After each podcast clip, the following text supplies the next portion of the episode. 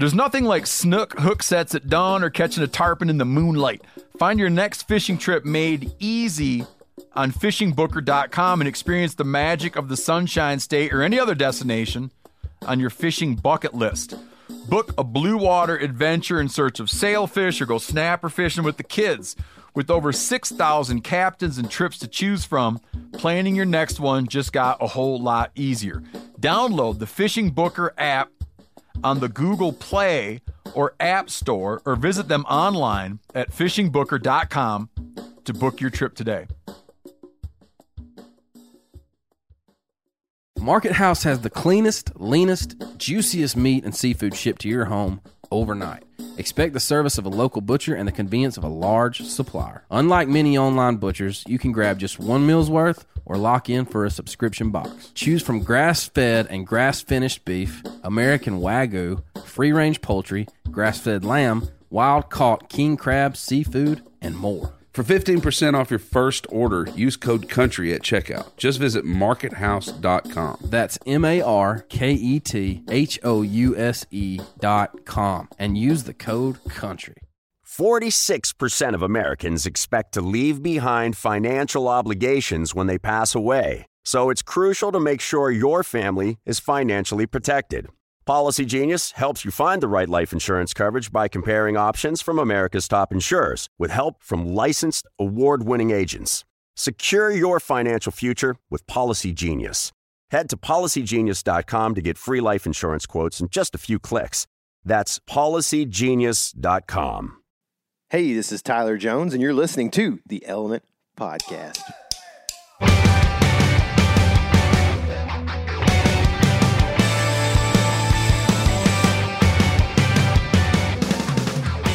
What's happening, everybody? Sitting here in Emory, Texas. I don't know, where did we come from last time? Was it Emory? I don't know. I don't either.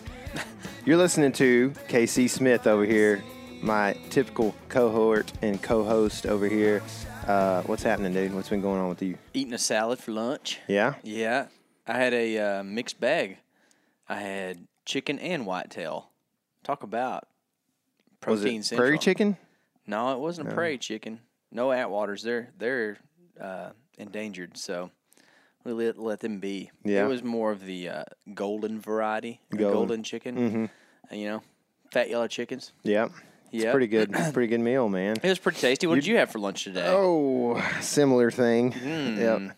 It was a very uh, light and fluffy mashed potato. Um, One one mashed potato. it, was, it was about probably one little mashed potato. Uh, there was some macaroni and cheese and hamburger steak. Mm, Yeah. Carb and protein, dude. So It's living the life. I got talked into it by by the dude at the drive-through. Uh, I was I was gonna do some healthier sides with it, but uh, you're eating a little, a little healthier, and I've been eating healthier as well. I ate a salad last night, so we're not gonna harp too much on me.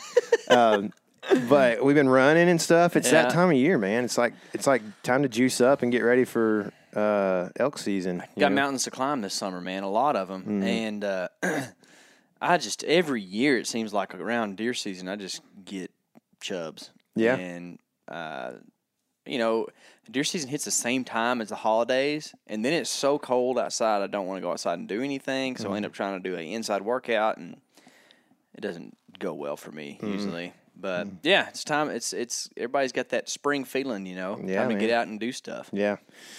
Yep. Trying to prep, get ready for maybe some trout fishing this summer and and that kind of thing. I don't know. It just always seems like uh I tell you what, last year in October I was in as good a shape as I've been in several years probably. I guarantee you, coming off that Black Canyon trip, I was for about two hours until we ate that Taco Bell. I was pretty good shape. yeah, for sure. Yeah. We did so I did the Black Canyon. We did I did Rocky Mountain National Park last year and then we went to British Columbia and that was pretty tough. Spent 8 days or whatever out there and then right like 4 days later or no, we went elk hunting first.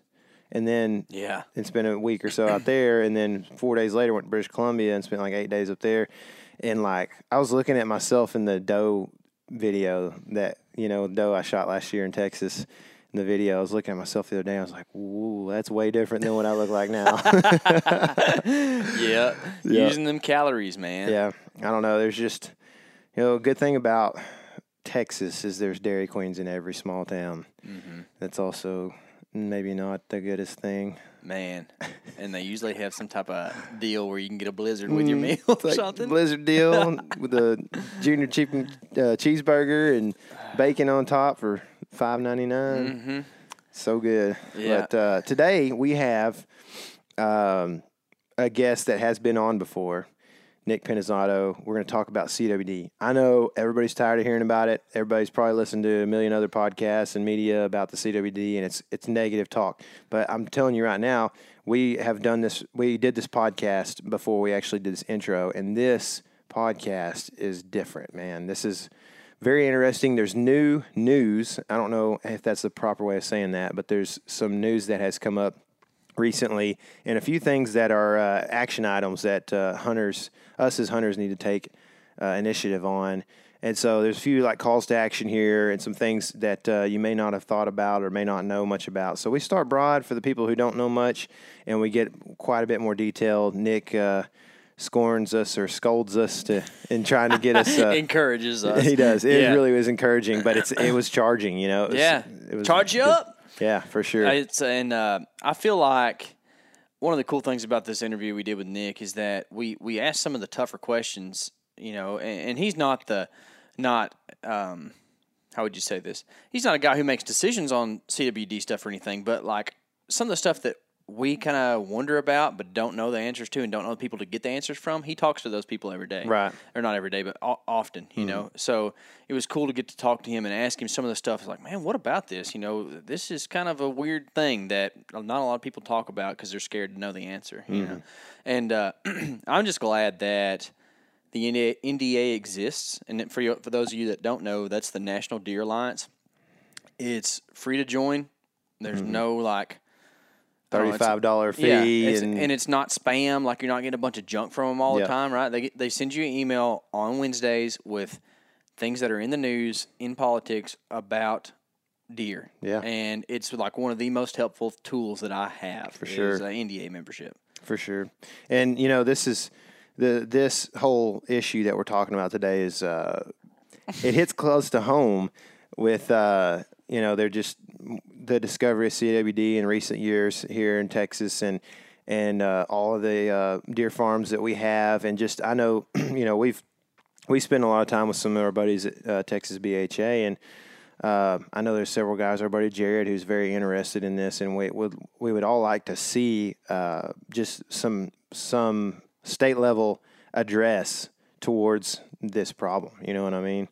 So it's a- it's a it's a good podcast I think to listen to if you're if you're if you've listened to CWD stuff before, uh, you may fast forward to five minutes or so, but we really get pretty detailed pretty quick. Um, another thing that we have been up to is we've been fly fishing a little bit.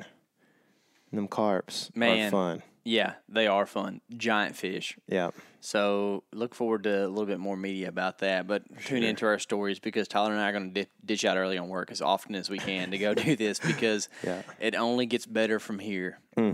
We've also talked about squirrel hunting because it's open now. Yeah, yeah. As of May, I'm pretty sure squirrels opening for a month, so we need to get out there and get after some of those tender little baby squirrels. Tendons. Man, Uh, there there was like three cat squirrels in my parents' yard today. those. Why didn't you get them? I had to come over here with you. I had a nail gun instead of a shotgun. That's man. it, man. Too bad. I know it. Um, Which also works. yeah, You just gotta hold the thing back. That's right. Just watch your finger. Don't blow it off. Uh, um, one thing that I've been wondering, I, I talked to you about this, and we really don't have an answer for it. So if you do, uh, that'd be good. I've never really hunted the spring season for, for squirrels. Do they have fleas? Tyler is so concerned about the fleas on these squirrels. Dude, okay, so yeah, I didn't. Uh, we grew up uh, like we didn't always have, you know, the nicest things in the community or tons of land or anything like that. You know, uh, I don't want to say we were poor or anything, but because I've seen some poor people, you know, but. We had a flea infestation in my house for several years in one of the first houses we lived in when we moved down here. And so, yeah, fleas uh, are not cool with me, really. I don't like them much at all. I mean, we used to, you literally could just walk across the living room and have like 15 of them just jump all up on your socks and start Yeah. eating on your leg, you know? Yeah, it's one of those things where it's like uh, you feel dirty because you have them, but it's really not your fault. Yeah. You know what I mean? Yeah. We had a uh, when I was young, we were between houses. My dad, you know, has built houses for a long time, and we lived in an apartment for about three or four months. And the people next to us had pets, so we got the fleas, even though we didn't have the. You know, we didn't bring them in or anything. We had like the same kind of thing you're talking about. You walk across the floor and it's like all over your leg looks like pepper. Yeah. Like oh, you just all of a sudden you don't even recognize it until some one of them bites you and you're like, oh. And then there's like 40 of them on you. You're like, how did this happen? So, um, I have, as many males do, hairier legs, Mm-hmm. and something about the hair on my legs is it's very sensitive to touch. So, anytime a tick or a flea or a mosquito or anything touches me, I can feel it through the hair. It's kind of like a cat whiskers, you know what I mean? Uh, not so me. I, I know when like I can feel them down my legs. It's kind of nice. not not me. I'm uh, I don't know if I'm too much Indian or what, but I don't have I don't have very much hair on my legs. Yeah, you, got- you got a decent amount. It's decent, but Yeah. not I'm not the you know manliest, hairiest guy on the planet or nothing. Yeah. Can't really grow a beard like you. yeah, that's I'm pretty, for sure. pretty hairy guy. So, what do you think, man? Is it time to get Nick on the podcast? Yeah, you got let, something else? Let's holler at him. Uh, y'all be sure and check the show notes on this show because we talk about a lot of things that we're going to reference down below. Uh, most importantly, uh, the NDA website and joining the NDA because they will keep you well informed. And then there will be a big list of stuff that we're going to talk about in this Yeah. podcast. For sure. So let's uh, get Nick on the phone and let's listen to what he has to say. All right. So on the phone, we've got Nick Pinizzotto of the National Deer Alliance. How's your spring going, Nick? It's going pretty well. How are things going for you guys?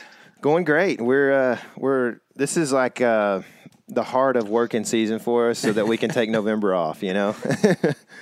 Well, I certainly can appreciate that. And um, I know I've been trying to do a little turkey hunting, but I've only been out a couple of times because my work schedule's been pretty crazy. So we got to figure out how to get work out of the way of the stuff we really like to do. I know it. I know it. And the the thing for us, it's a little bit different for us. And I don't know how much you know about the landscape we live on, but uh, we don't have turkeys in the direct area we live in.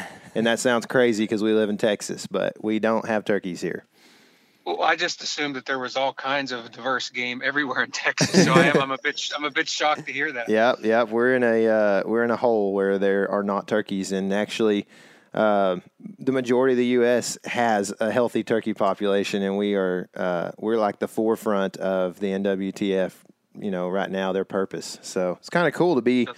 part of that uh, conservation story that's happening right before our eyes. Absolutely. So let's go to CWD a bit. And personally, I've been hearing about CWD for several years. Um, and I've really tuned into it the last few years, trying to better understand it, um, done research, and uh, also just listened and watched and read a lot of the media that uh, that contains CWD. And it's hard to to digest sometimes because there's not a whole lot of light in the situation. Um, but you know, I- KC and I recently spoke with a hunter who I would say has a decent bit of influence in our community. And CWD was kind of a new thing on his radar. I mean, he definitely knew about it, uh, had been doing some studying on it. But uh, with that said, can you explain the difference in EHD and CWD for those who may not know?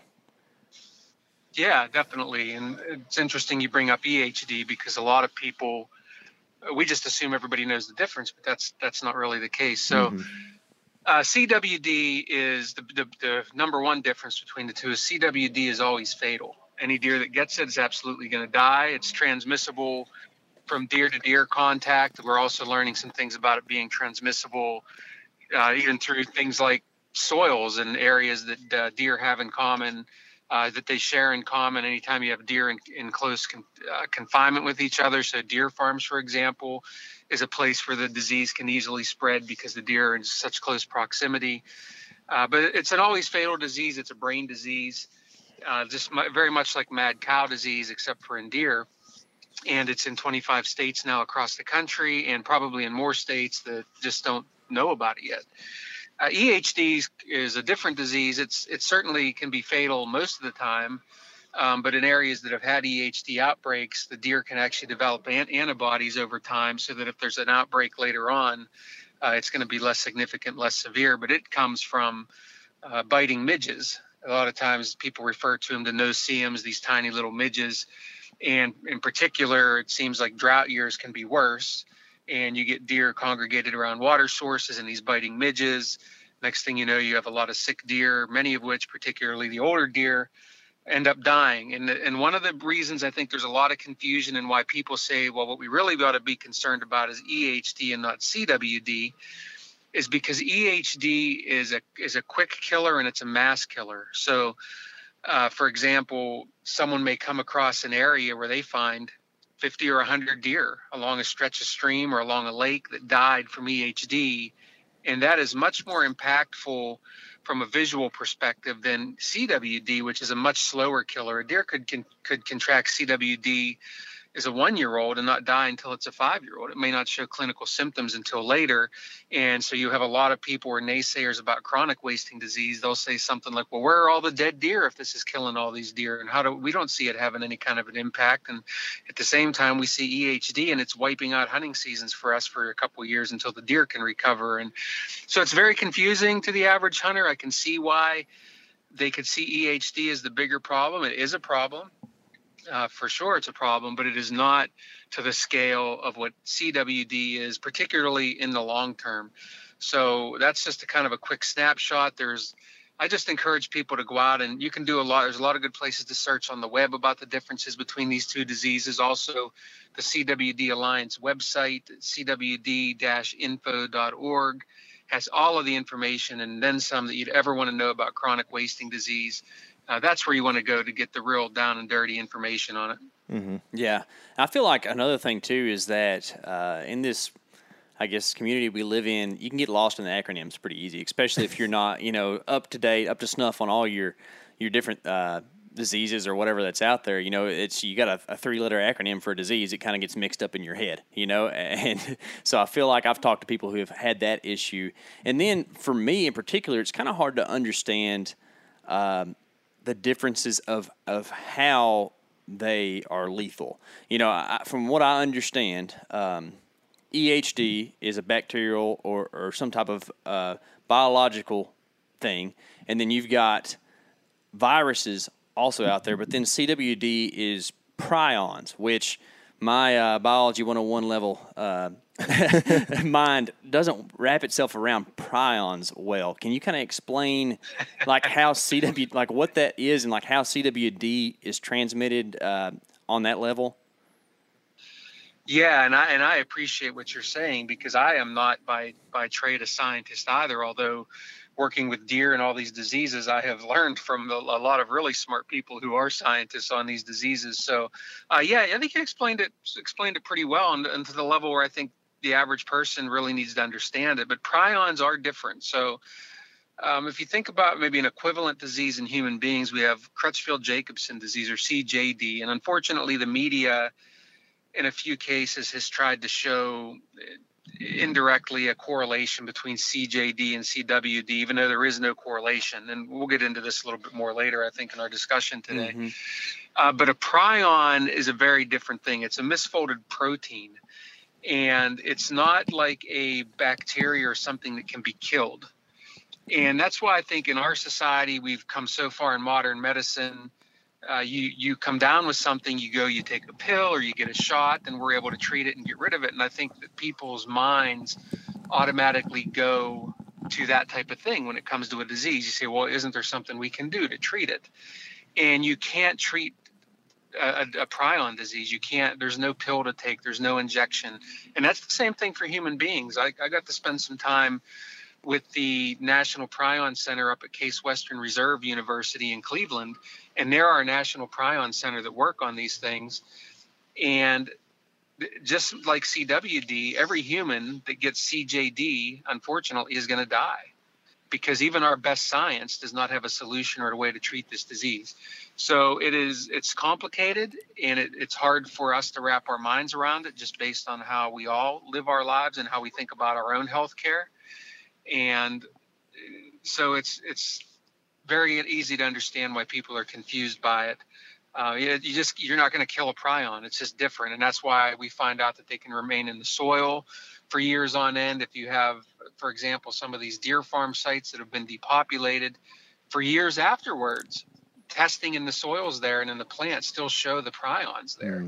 So that's a very uh, it's just that's why sometimes the national media has called it the zombie disease because you can't kill it, and so that's something that's just difficult to get your head wrapped around. Sure, yeah, and zombie disease is probably a really good headline for you know, people to sell stuff, which is kind of the, I, I guess it's kind of one of the, uh, I guess letdowns of, of society is that uh, oftentimes it's all about the the sale or how many, how, yeah, how many copies you can, or you know how many clicks you're going to get off of this story headline as opposed to like trying to get straight facts out to folks, which is why I appreciate the NDA and you know being a member of that and, and getting that weekly email that keep, keeps you well informed on things. So, um, you know, you've kind of explained like about the prion and how CWD works, but um, you know, we understand that it's dangerous, right? And it's dangerous on many levels. So, uh, I'm going to ask you to break it down a little bit. So, like, why is it dangerous to deer? Like, why is CWD bad for deer, and why is it more than just like you talked about with the EHD, like that instant killer? But in the long term, it's it's much more, uh, I guess, frightening. Yeah, and that's that's a there's a lot to that. So I'll do my best to to keep it as simple as I can. So with EHD, for example, if you have an, a local outbreak, it's it's gonna I mean it's gonna suck, right? Because Yeah. it's gonna impact your hunting season. Uh, people are going out, they spend money, they buy property uh, nowadays, hunting properties, and they go out and they see all of their best bucks laying there dead in a pool, and it's it's obviously very uh, frustrating, scary, and it, it'll make you angry, make you want to. You go through all the different stages, right, of anger and uh, disbelief, and then sadness. Mm-hmm. Uh, it's it's bad and it's impactful. Where I'd mentioned earlier, CWD is not like that. You don't see it uh, happening right in front of you a lot of times. But the difference is, your deer will recover from EHD. Okay, they will bounce back. You're not going to typically have an EHD outbreak every year. Uh, your deer will bounce back. They'll develop antibodies and they'll be stronger for it in the long run, and you can recover. With CWD and some of the research we're seeing, we're talking about population level declines. We're talking about over time, areas just having less and less deer to the point of maybe even no deer in some areas because it's just so infected. And so, for example, you let, let's say you hunt in one of the real hotbed CWD states. We'll just I, I always hate to pick on Wisconsin, but it's it's the easy example. Sure. Yeah. And it's as simple as you may not notice it in one year or two years, but then maybe all of a sudden by the third year you're noticing, man, I used to see 10 to 12 deer per sit, and now I'm seeing maybe seven or eight. And then pretty soon to the point where you're seeing, man, I used to see seven or eight deer, and now I'm I'm just happy to see a antlered buck every two or three hunts and uh, that's a very real thing. It, it doesn't impact you immediately like EHD will because you can see it right in front of you. But CWD has the potential for population level declines if we do not keep it in check the best that we possibly can. So that's why we sound the horn so loudly on CWD because we're trying to get sportsmen to understand that um, just because you don't see it happening right in front of you doesn't mean it's not very real and that doesn't mean it's not there. And that has presented with us a real uphill battle when it comes to the media, for example. You mentioned mainstream media, and they love to use terms like zombie and other things because everybody catches on to that. It's quick, it's catchy, whereas we don't have the influence as an outdoor media to to get the right impression across to say you know, to get away from terms like zombie disease. So uh, our explanations tend to be way more complicated. It's hard for me even discussing this with with you guys and your audience to try to boil it down into something that's consumable. And we struggle with that. And therefore people don't understand it. And then if you go all the way to the average hunter people that you guys may may talk to that say you know what? I think this whole cwd thing is kind of a hoax. I'm not seeing it anywhere. I don't i don't really think it's a problem. And then the easy thing is to just believe that it's not really there. It's not real or it's something that's made up. And that's what we're concerned about. We're trying to get the word out. We're trying to make people aware of it but we're also not trying to scare the heck out of people and keep them from hunting because again there are management techniques that are that are being done across the country. There are a lot of i just came from meetings in dc last week where you got a lot of great conservation organizations working together on this to find solutions. Now we just need to bring hunters into the fold educate them and say it's out there. We're working with it. We're learning to live with it. We need your help to do that.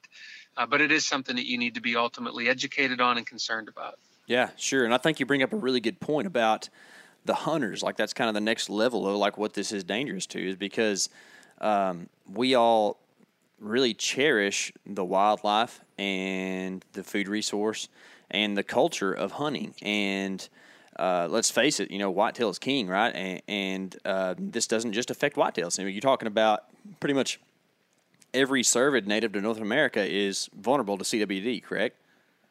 That's correct. Yeah, Yeah. it could be elk, it could be moose. There are species of reindeer, uh, but it's a cervid disease. Yes. Yeah, and and so like this is something that's super threatening to our culture and something that we love and care about. But I think even more, sometimes we we tend to put on our goggles of outdoorsmen and kind of forget that we are humans too. And I, I know like you, we're not trying to scare the mess out of everybody, right? But like it needs to be something that is discussed and, and well well known is that you know this disease uh, has the potential to have a human effect, right? It has the potential to jump to humans and, and, and cause some bigger issues.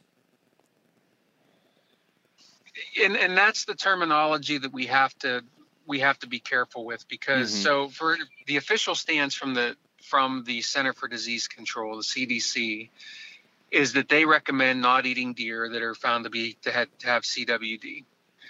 Now they also say in that same statement that there has never been any proof of CW of of CWD crossing the species barrier to human beings, but it's just a responsible thing to do to say because we don't know because even though there's never been proof we just recommend that you don't eat it and that you dispose of it properly Mm-hmm. um, so I, I just think that's the responsible thing for anyone to do right any of us um, we, we saw the recent the, the timeliness of this is interesting because we had the thing with the romaine lettuce right Yeah, sure. uh, re- recently, and so people are throwing out the romaine lettuce, even though there's a really good chance that their romaine lettuce doesn't doesn't have anything, and they're not going to get sick.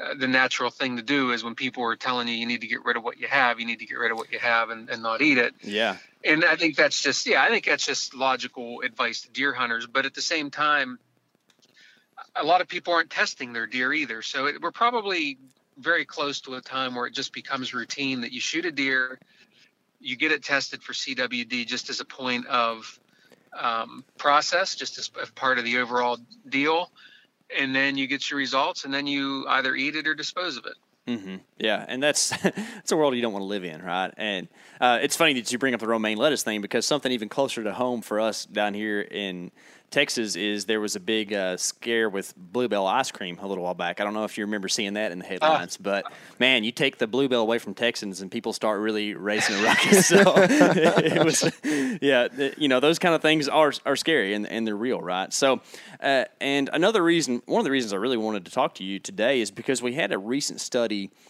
that I feel was very. Um, I don't know if it was a rumor situation or it was just a very uh, discrepant results. But the thing with the macaques, right? Uh, can you explain that study that was done and, and what the results were from that and why maybe they were confusing? So there are two studies. Okay. and I'm not sure if um, if you guys are even aware. So the first the first study that generated a ton of uh, press and got people thinking about this connection between CWD and human beings was the one that came from University of Alberta. Mm-hmm.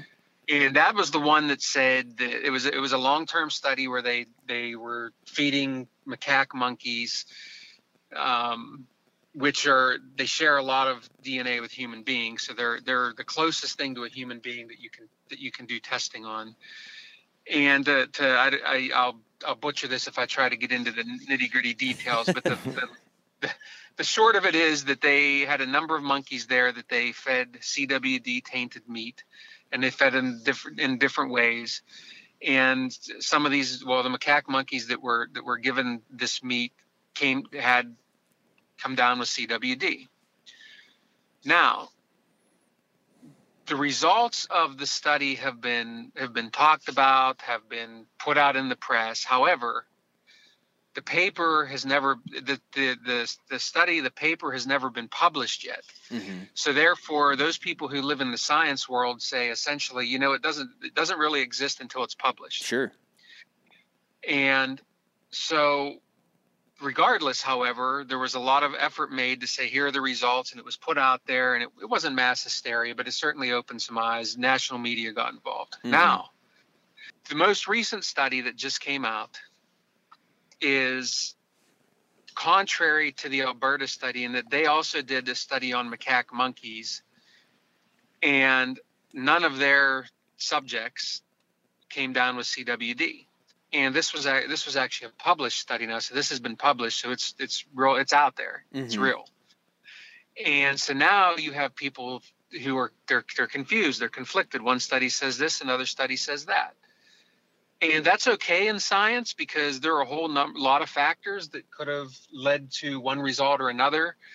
Uh, there is when, if, and when the other study from Alberta gets published, then we'll know more and maybe be able to compare that. But the important thing is, is that as this research continues, that ideally uh, people are certainly other people that are doing this research will look at the different studies, see what was different, and see why the results may have been different but the new study i think gives people a lot of hope and just reassurance that maybe cwd isn't at least crossing and again macaques they're not human beings even though they're they're very similar in dna they're not human beings Sure.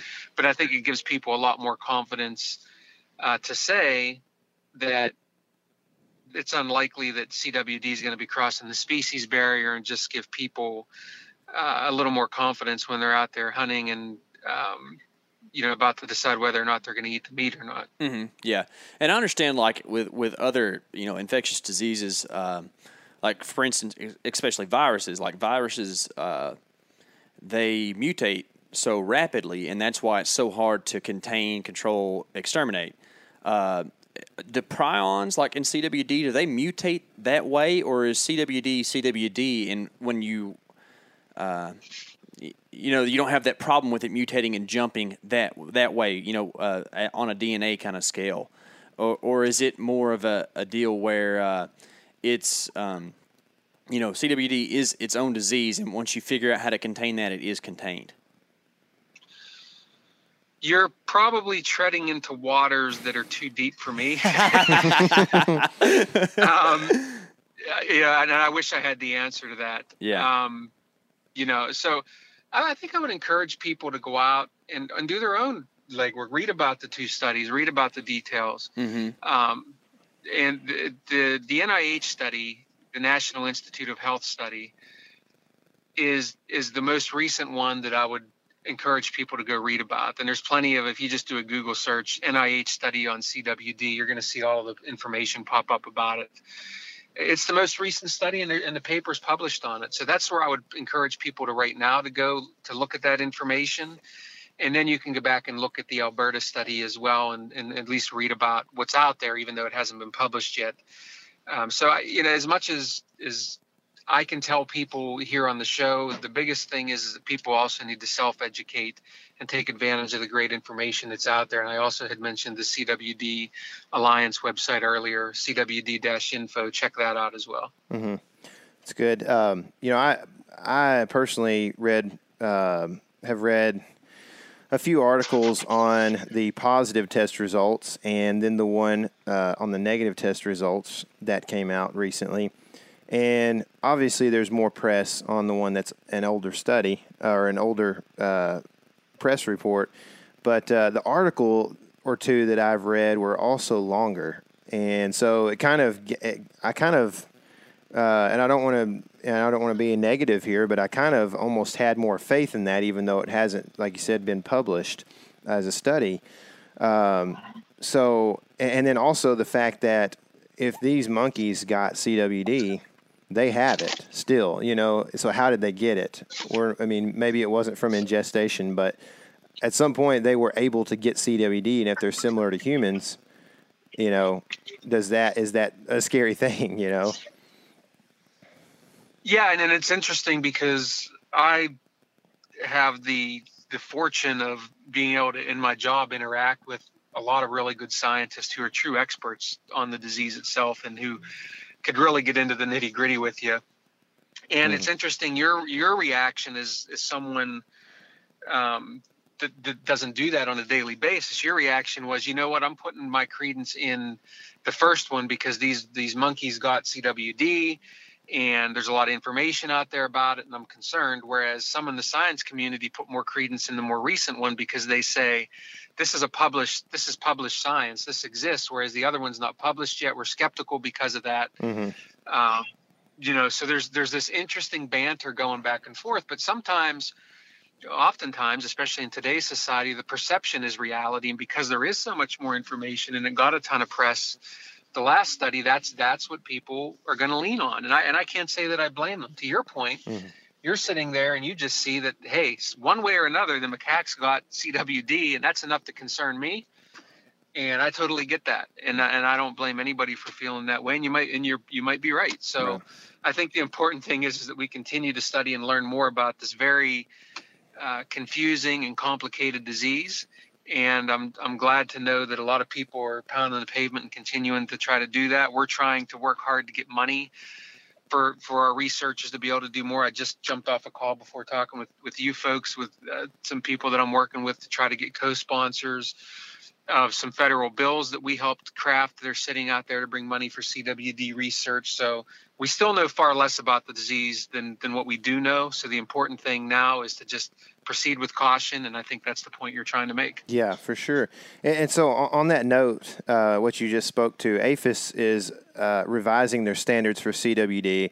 And can you explain what APHIS is and what we as deer hunters can do to influence them to create standards that benefit deer and therefore benefit us? Yeah, so APHIS is a division within the USDA, and it's it's really they're the ones that that regulate the. Um, they provide they provide the CWD standards document for captive the captive cervid industry. So just to be clear, the comment period for that draft document is this is just related to the captive cervid industry, so deer deer farms, mm-hmm. and what we're doing is we are making sure that the sportsman voice gets heard in the drafting of comments for this because the what happens is because this comes from a USDA from the USDA the United States Department of Agriculture it is written in a much more agriculturally friendly way as opposed to a concern for wild deer friendly way mm-hmm. and so some people look at this, especially the deer farming community, and they they think we're trying to attack deer farming, and that's that is not the case. What we're trying to do is say we need to there are there are important standards that need to be in place to, to keep captive deer in, in, in captive and keep wild deer wild. There shouldn't be an intermixing of those things, and uh, at the at, for for very sure, we don't want to have a situation where you've got uh, a farm with CWD and a potential interaction with wild deer and have it spread further into the wild. Now you'll have uh, and folks in the deer farming community, they'll turn that and say, well, we don't want our captive deer infected by CWD wild deer, and you can go back and forth on that argument. So if that being the, if that's the case, then okay, well then it behooves you even more then to make sure your securities are in place uh, to make sure that doesn't happen. So the bottom line is we both want to keep our animals separate, but it is USDA APHIS that that puts out the guidance and the, the documentation through the CWD standards for captive deer farms. And we want to make sure that there's as many protections in there for wild deer as possible. And that's just the right thing to do. And, and as it's written right now, there are many loopholes in there, a lot of a lot of things that, that we feel aren't strong enough. And because of that, we've been putting on a big push to have people submit their comments. I can tell you that all of the major conservation groups are submitting comments. And we worked with the Theodore Roosevelt Con- Conservation Partnership to put together a tool where sportsmen can easily go and submit comments to USDA because if we're being honest here, the average hunter out there probably didn't even know that these standards standards exist. They probably don't even know how it impacts hunting and we're trying to start to educate people to make everybody more aware of the things that are important to wild deer and wild deer hunting. Mm-hmm. And personally, I have uh, sent my comment in, and we will link to that in the show notes. So if you're interested in commenting, please do that. Um, there's so many things that I have to say uh, or I could say, uh, in response to what uh, you were talking about just now. Um, and I'll probably just keep my opinions to myself a little bit uh, and move on. Um, but I, I, I, guess after doing my research, um, you know, a lot of this is linked, not linked, but um, there is, um, I guess, uh, they want to have some kind of correlation between mad cow disease and this. Um, and obviously, the, the cattle industry is a huge uh, industry across the world. So, um, when it was discovered and the UK had mad cow disease, um, you know, running rampant, I guess you would say, um, you know, they purged like a ton of cattle. They killed a lot of cattle. I can't remember the number. Um, and, you know, tried to tried to rid basically their market of this disease. Why can't we purge CWD infected regions um, of all the deer? You know, I know they do this in some instances, but it seems so small scale. Why can't we do this on a big scale and then restock from unaffected areas, kind of like they did with cattle in the UK? You know, it's a, it's an interesting thought. I mean, I think number one, the cattle issue is quite a bit different because they're not out there roaming the landscape, right? Right. So they're not wild. They're not. Um, you know, we even even if even if the world, if we all agreed that said yes, we need to go into these landscapes and eradicate all the deer in particular areas, um, which which politically you're never going to get that anyway. But let's just say for hypothetically that that you would get that there have been so many studies where where people will put GPS units on on uh, were deer and and people, and it shows just how inefficient inefficient we actually are as hunters. Um, yeah. So I, I'm not confident that, that the hunters or through helicopters or whatever that we could ever get them all anyway. So it's, it's just with wild animals, it's just not feasible like it would be in a captive situation, like you have cows, right? Um, cows are not genetically engineered to survive and get away from you. So um, it's just not practical. Number one. I think what's happening, or what most people see, is there there are two elements at play here. There's the political element, and then there's the practicality and science element. And the political element is it's really hard enough to even identify a region where we need to really cut the population back um, and, and accomplish that let alone eradication of deer in an area. Number two, um, the practicality of it is very difficult. So I think what we're trying to do, frankly, is a as a balancing act. We're trying to scientifically get as big of a sample and make as big of an impact as we think we can, while also being sensitive to the political aspect of all of this, and also the long-term economic ramifications because we know that a lot of people have already quit hunting deer because of CWD being one of the concerns. And if we went into an area and let's just say we picked a, a three county area of a particular state and said we need to completely eradicate deer in this area, that's a lot of people who probably are just going to say the heck with it. I give up on deer hunting because you're wiping the deer out here. And then also there's the science that says prions are in the soils in these areas anyway. We're not sure we're accomplishing anything. Mm-hmm. So I think what you're seeing right now is state agencies really trying to. Eh, people get mad at their state wildlife agencies, right? And, and I'm sad about that because I work with these people. They really, really are trying to do the right thing. They don't always do the right thing, but it's not because they're not trying to. It's because we're all still learning and figuring it out. And Wisconsin, those poor people there get uh, just lambasted with negativity about how they manage CWD, but they were really the first ones out of the gate and they had to make a lot of the mistakes that we learned from and it's nobody's fault it's just it's what ha- it's what's happened and i just ask people to be patient with your wildlife agency. They're battling uh, the sportsmen and their opinions. They're battling politics and they're battling just uh, the realities of the science. So mm-hmm. uh, this is a long road. This is a marathon. I think cwd is just going to be part of our lives. If you're someone that's a deer hunter or concerned about deer and we have to learn to live with it and we have to adjust our practices in order to accommodate that mm-hmm.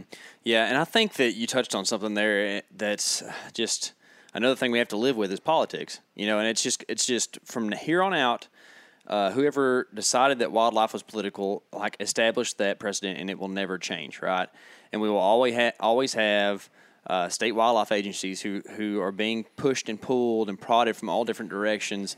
And unfortunately for us here locally, we kind of live in the state of high fences, right? And there's a lot of big big money involved with that. And I'm I'm not going to uh, say that our, our state wildlife agency um, is bad or good or anything else. But I, I, like you said, I feel they, they make mistakes sometimes. I feel like they are trying to do the best thing, but there's so many um, there's so many uh, I guess authorities and so many people that have power.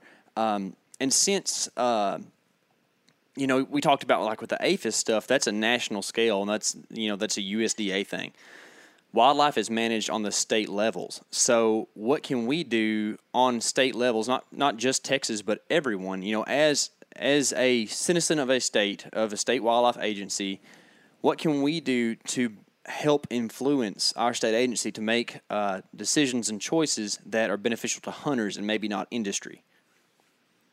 And I'm glad that you brought that up, and I, I, really like how you articulated that because that's kind of the crux of the issue, right? So, number one, the poli- the political science has overpowered the biological science. Now, mm-hmm. that's just a fact, and, and frankly, that's why the National Deer Alliance exists. That's why we have to have a deer organization that is just focused on policy because it's all policy it's all politics right mm-hmm. so but to your point and this is this has been the weak link and that is and, and I'm, I'm not saying this if you're sitting there and you're a hunter don't take this as me blaming you or blaming hunters because the reality is what i'm about to say is i want to preface by saying the reality is the reason a lot of us hunt is to get away from all the other crap that's going on in the world part of that being politics right mm-hmm. sure we want to yeah we want to go out there and we want to we want to sit down on a stump and sit there and wait for a deer to come by or not. And i know i'm way over yeah i'm way oversimplifying that but that's the no, reality. you're speaking to me nick. I like it. Keep it up. Yeah. We don't want to deal with the garbage that i deal with every day in my job. I hate politics by the way but if it wasn't for politics i wouldn't be in this job. Mm-hmm. um, but that's why we're here to deal with that. But we need to as sportsmen we have done an awful job of being active on issues. I think about less than 1% we figured out of deer hunters join deer hunting groups, whether it be the QDMA or the Mule Deer Foundation or Whitetails Unlimited. Less than 1% are joining. Mm. We give away a free subscription to our e newsletter, guys. We should have. Uh, we should have of the 9 million people that hunt deer, we should have at least half of those people sign up for our free newsletter. Uh, you we don't even have 20,000. Yeah. Mm. I would say all nine million need to. That's just me though. Like it, it's yeah. super beneficial. yeah. Yeah, it, and it's and it doesn't cost you a thing. Right? Yeah, exactly. And so deer hunters in particular have been terrible about getting involved in issues. But I, I talk about this idea of being a well-rounded deer hunter and what that really means. It doesn't mean that you know all the best calls, that you know all the best tree stand setups, that you know how to play the wind, that you can hunt mule deer and whitetail. That's that's a different type of well-rounded. Well-rounded now means you're aware of the issues that impact your sport, that impact conservation, and that you're willing to, when called upon, weigh in on those issues. So most of the time, those are going to be state issues, like you said. And what we try to do through the NDA is if we're if we're if we're aware of state issues, like for example, it wasn't all that long ago that there were a number of bills introduced in your state that we put together action alerts for, and we have a system on our website where people can go with a couple clicks of the mouse and weigh in on an issue. Mm-hmm we should have thousands of people doing that because we're making it easy on you. So I guess I just implore your, implore your listeners to say, you know what, I need to be a little bit more well-rounded. Um, I'm not going to sit there. I don't have the time to sit there and dig down into the depths of some of these things, but I do at least need to pay attention to what the other national deer groups are saying, what the National Deer Alliance is saying, and be willing to at least weigh in a few clicks of the mouse and let people know how I feel about an issue and then go on about your business because we're we we need all hunters to band together to allow us to go out and sit on that stump and just sit there and hope that a stinking deer walks by or not uh, without without having this burden our minds all the time. So uh, we just have to do a better job and, and it comes back to hunters. Hunters are the ones we, we tax ourselves right? We talk about pittman robertson dollars. We talk about the money from license sales going to wildlife conservation. We've done it before and we need to do it again. We can't expect somebody's going to come in and save us. listen, hunters, all you listening, we have to save ourselves. This is on us. Like, we have to own this, and the sooner we figure that out, the better off we're all going to be. Yep. Yeah, man, I- I could not agree with you more. In fact, uh, you just took the words right out of my mouth with the whole Pittman Robertson thing because my next question for you was going to be, you know, why can we not create an excise tax of some sort to help fund research for things like CWD or any other thing that might pop up in the future? You know, I feel like we have. Um, all of these things that help with habitat, and habitat, of course, is super crucial. But the biological health of a species of a population is so important too. And I feel like either we need to find a way to tap into some funding there, or uh, create our own, whether that be through a stamp or through, uh, you know, government policy or whatever. I don't know. One dollar per you know habitat stamp here in Texas would go a long way yearly. You know what I'm saying? We have a ton of hunters here in our state, and I just think about if you had a CWD endorsement stamp that was one dollar, and if you expected to deer hunt and use a tag, I mean that would go a long way just here in our our home state even. Yeah, and that's been brought up in some of the the circles I'm running in. A lot of people have suggested that that could be an option, and I think one of the reasons that could be attractive too is is a lot of people when they buy their hunting license or they buy a gun or ammunition, they don't even necessarily know that they're supporting conservation efforts. I often wonder if we turned if we got rid of the tax and instead uh, told people, okay, now it's time for you to contribute your money toward the issue. I wonder how many people would actually do it. Oh Yeah, yeah, yeah. Um, yeah, just like pay- when you fill up your gas tank, you know that there are a ton of different taxes on that fuel going into your vehicle hmm that you don't even want to think about, right? So it's just second nature. Gas is what it is, and you put it in your car. Well, I, that's why I think something like a stamp or an addition to a license fee or something along those lines would be the easiest way to go, just because people don't see it as much. They wouldn't notice an extra dollar necessarily um, for for those types of things. So it's a it's a legitimate idea, and I think it's one that's being batted around. Although it's again, it's just so difficult at a time where people are just so anti-tax and Yeah. being burnt so many times by wasteful spending that people get concerned about it. But I think it's a it's a viable idea. Absolutely, yeah, I, I, agree with you. So, what what can you give us as we leave here that, um, you know, is either a fix to all this long term, or you know, what is the best thing we have going for us now as deer hunters? I just want some hopeless or some hopeful uh, pieces of information from you here. Yeah, and I'm glad you brought it back to reasons for us to be incredibly hopeful. Number one is we've never had a more educated hunting community. People are so educated now on on deer and deer hunting and how to provide habitat and uh, this is a good time. It's still a great time to be a deer hunter. We still have those traditions. We still have the excitement of opening day, and deer haven't changed. Our knowledge and ability to hunt them, and all of the gear and all those things is better than it's ever been. And you know, I'm still really proud and excited to be a deer hunter, and uh, those things have never changed. You know, the other thing I'll say too is it's not like deer haven't faced huge challenges in the past. If you think back to the early 19th century and deforestation, and there was there was no conservation essentially. We almost right we almost lost deer. Uh, we've always overcome, and I think we're going to overcome again. And we just need sportsmen to step up and to be willing to do that. It's just it's a different battle this time, and uh, hunting has never been. Um, people have never been more passionate about hunting. We definitely have lost hunters. There's no question about that.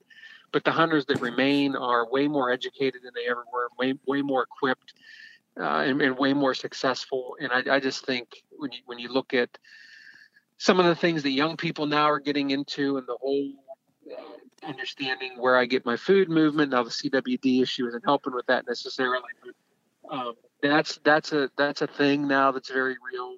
We've got more women hunting than we ever had. Uh, it's it's not. Let's not let the CWD issue be a dark cloud that's that stomps us out. Let's rally around it and let's continue to work together and be the leaders that hunters and conservationists have always been.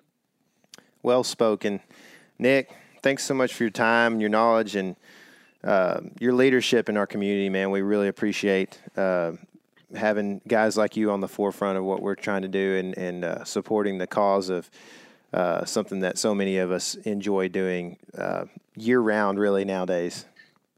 No, absolutely, and really the credit goes to you guys for being willing to have a show about this, and you're reaching into the into the grassroots, into the, the true hunting community, and that's something that that you'll do way better than, than we ever can. So thank you for the opportunity. Sure. Well, thank you, and uh, I hope you get you a turkey sometime this spring. I'm working on it. I, I, I hope, I hope, and, and I hope that you guys eventually see some where you're at. So. I think we will. There- There are uh, several different organizations working really hard for that. So I'm sure we will within the next decade or so. Anyway, we will see you soon. And uh, thanks for hopping on the phone with us real quick. okay, take care. See ya. Man, it's good to hear from Nick again. Some of these people we get to talk to are just awesome. Like you, you don't, I don't know, like in between the time that you talk to them, you know, it's been it's been a while. We've had some email correspondence, but you just kind of forget like how intelligent this guy is. You know, Yeah. I mean, just even just formulating sentences makes me feel like an idiot. You know, Well, I'm so glad he really does do a good job of like uh, communicating and, and uh, dictating like what he's trying to get out to something or to us so that anybody can understand it. You Right. know, and, and I'm so glad that uh, he got on the phone and talked to us today because I feel like we got somewhere and I'm, a little bit inspired. I'm kind of fired up about it. you know, like I'm ready to like make something happen. I'm ready to make sure that we have deer for my lifetime and for more to come. Yeah, and more on the point that you just made. Like we talked about this, but um, you know, like some of our friends, um, they love to hunt, but they're not necessarily politically involved. Like Nick was saying, most of most deer hunters aren't, um, and for good reason. Like we hate politics. You know, it's just a bunch of people fighting all the time. We Yeah. don't we don't care about all that mess, but.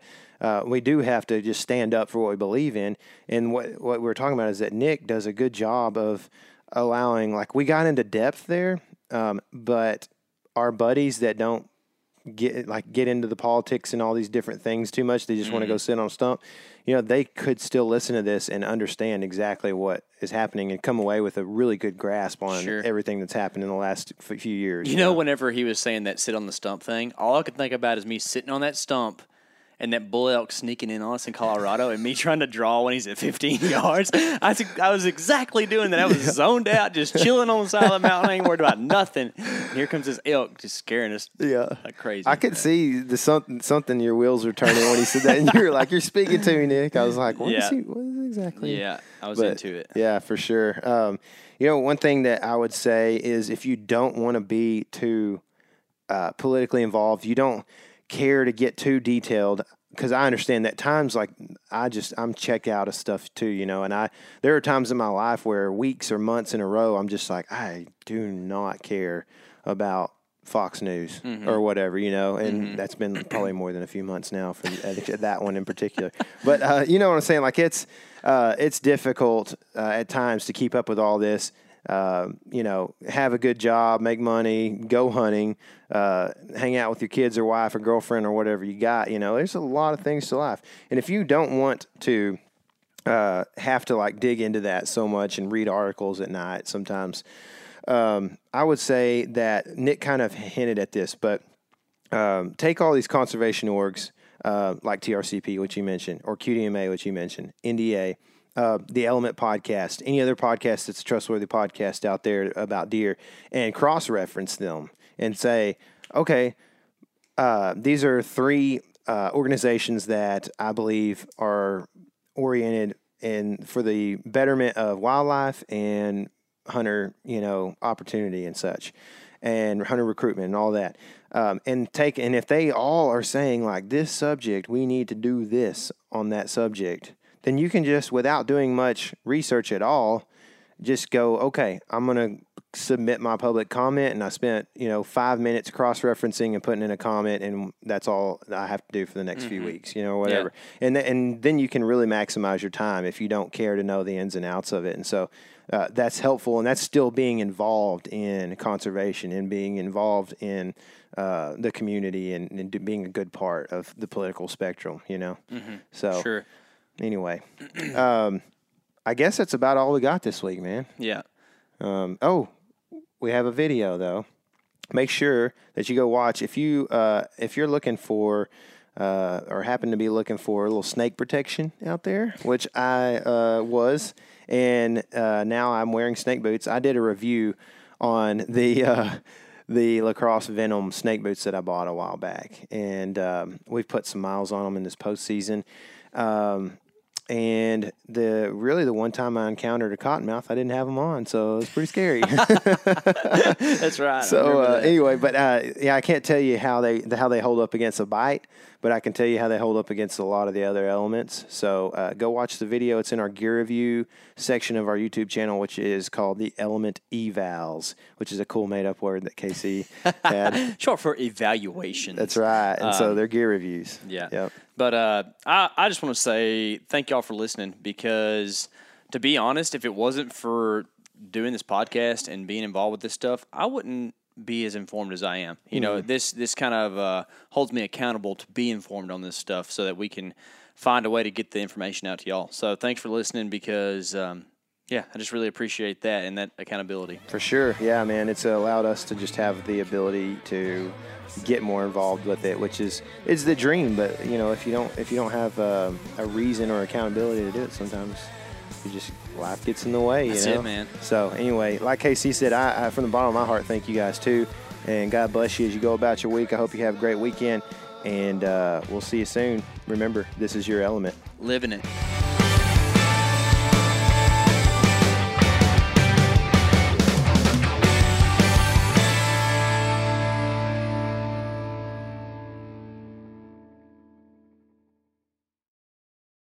Market House has the cleanest, leanest, juiciest meat and seafood shipped to your home overnight. Expect the service of a local butcher and the convenience of a large supplier. Unlike many online butchers, you can grab just one meal's worth or lock in for a subscription box. Choose from grass fed and grass finished beef, American Wagyu, free range poultry, grass fed lamb, wild caught king crab, seafood, and more. For 15% off your first order, use code COUNTRY at checkout. Just visit markethouse.com. That's M A R K E T H O U S E dot com and use the code country. Hey, we're going to take a little break here and talk about interstate batteries. Now, if you're like me, enjoying the great outdoors, you need gear that is as reliable as it gets. That's why I power my adventures with interstate batteries. I use interstate batteries in my boats. I use interstate batteries in my camper. Great for your truck, too.